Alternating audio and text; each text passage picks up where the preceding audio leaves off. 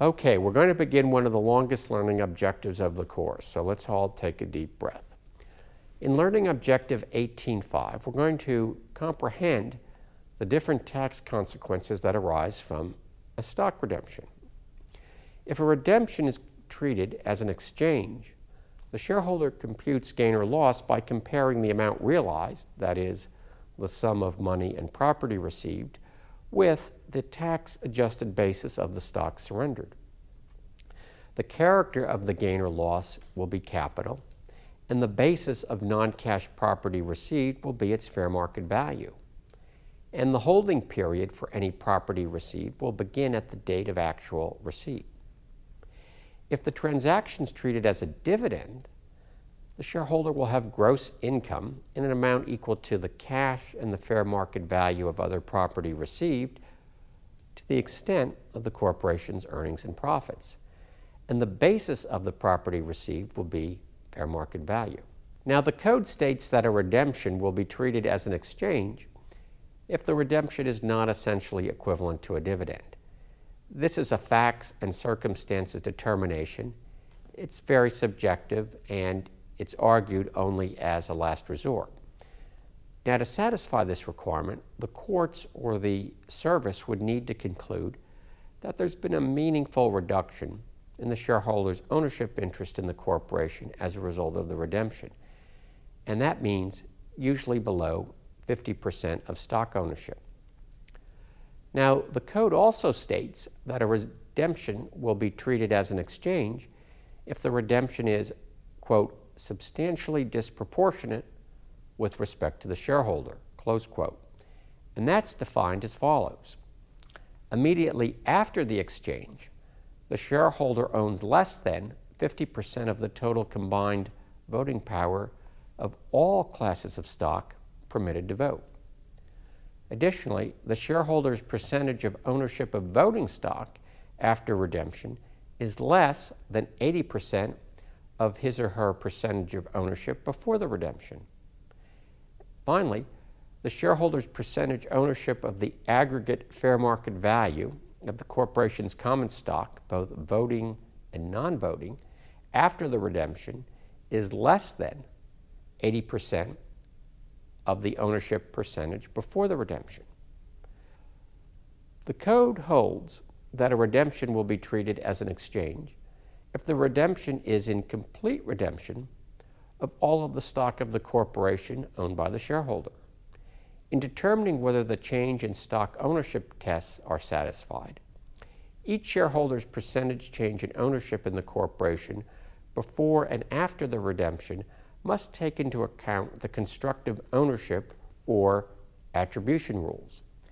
The attribution rules cause stock owned by other persons to be treated as owned by or attributed to the shareholder for purposes of determining whether that shareholder has satisfied any of the change in stock ownership tests to receive the exchange treatment.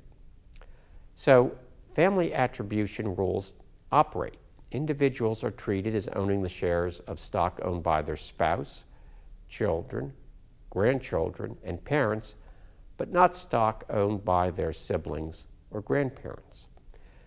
There's also attribution from entities to the owners or the beneficiaries of the entities.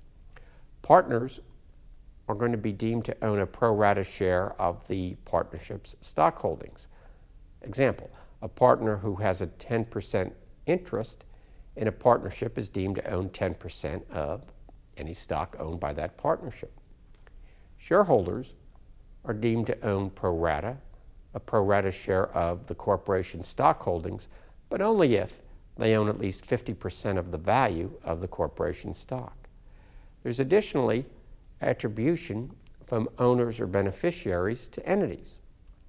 Partnerships are deemed to own 100% of stock owned by the partners. That is, a partnership is deemed to own 100% of stock owned by a 10% partner. There's also attribution to a corporation, but that applies only to shareholders owning 50% or more of the value of the corporation's stock. Now, shareholders can waive the family attribution rules in complete redemption of the stock so long as certain requirements are met. the shareholder has not retained a prohibited interest in the corporation immediately after the exchange. That is, not a shareholder, not an employee, not a director, not an officer, not a consultant. Additionally, the shareholder does not acquire a prohibited interest within 10 years after the redemption unless it's by inheritance, although there's the 10 year look forward rule. And the shareholder agrees to notify the IRS district director within 30 days if she or he acquires a prohibited interest within 10 years, the so called triple small little i agreement. Now, if the redemption is treated as a dividend by the shareholder, the corporation generally reduces its E&P by the cash distributed and the fair market value of any property distributed. If the redemption is treated as an exchange by the shareholder, then the corporation reduces earnings and profits at the date of distribution by the percentage of stock redeemed. That is, if 50% of the stock is redeemed, earnings and profits would be reduced by 50%. But this reduction is not to exceed the fair market value of the property distributed. Let's tie together these rules with problem 51 from the textbook. We have the Flintstone Company, and it's owned equally by Fred Stone and his sister Wilma, each of whom own a thousand shares in the company. Wilma would like to reduce her ownership in the company, and it's decided that the company will redeem 250 of her shares for $25,000 per share on December 31st of the year. And Wilma's income tax basis in each share is $5,000. And the corporation has current earnings and profits of 10 million and accumulated earnings and profits of 50 million. Our first question at A asks, what's the amount and the character of the gain that's going to be recognized by Wilma as a result of the stock redemption, assuming that the substantially disproportionate with respect to the shareholder test will be applied. Well, Wilma is reducing her ownership in Flintstone from 50% to 42.9%. The 42.9% represents 750 shares she owns, less 1,750 remaining in the company. So Wilma fails the substantially disproportionate test to treat the redemption as an exchange. Although she reduces her ownership below 50%, her ownership percentage after the redemption is not, not less than 80% of her ownership before. Because remember, 80% of 50% is 40%. So as a result, Wilma is going to recognize a dividend of 6.25 million that is $25,000 times the 250 shares. What other argument might Wilma make to treat this redemption as an exchange?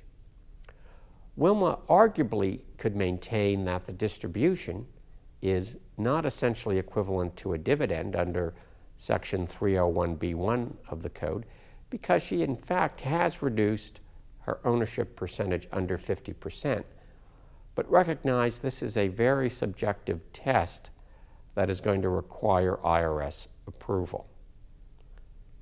This concludes Learning Objective 18.5.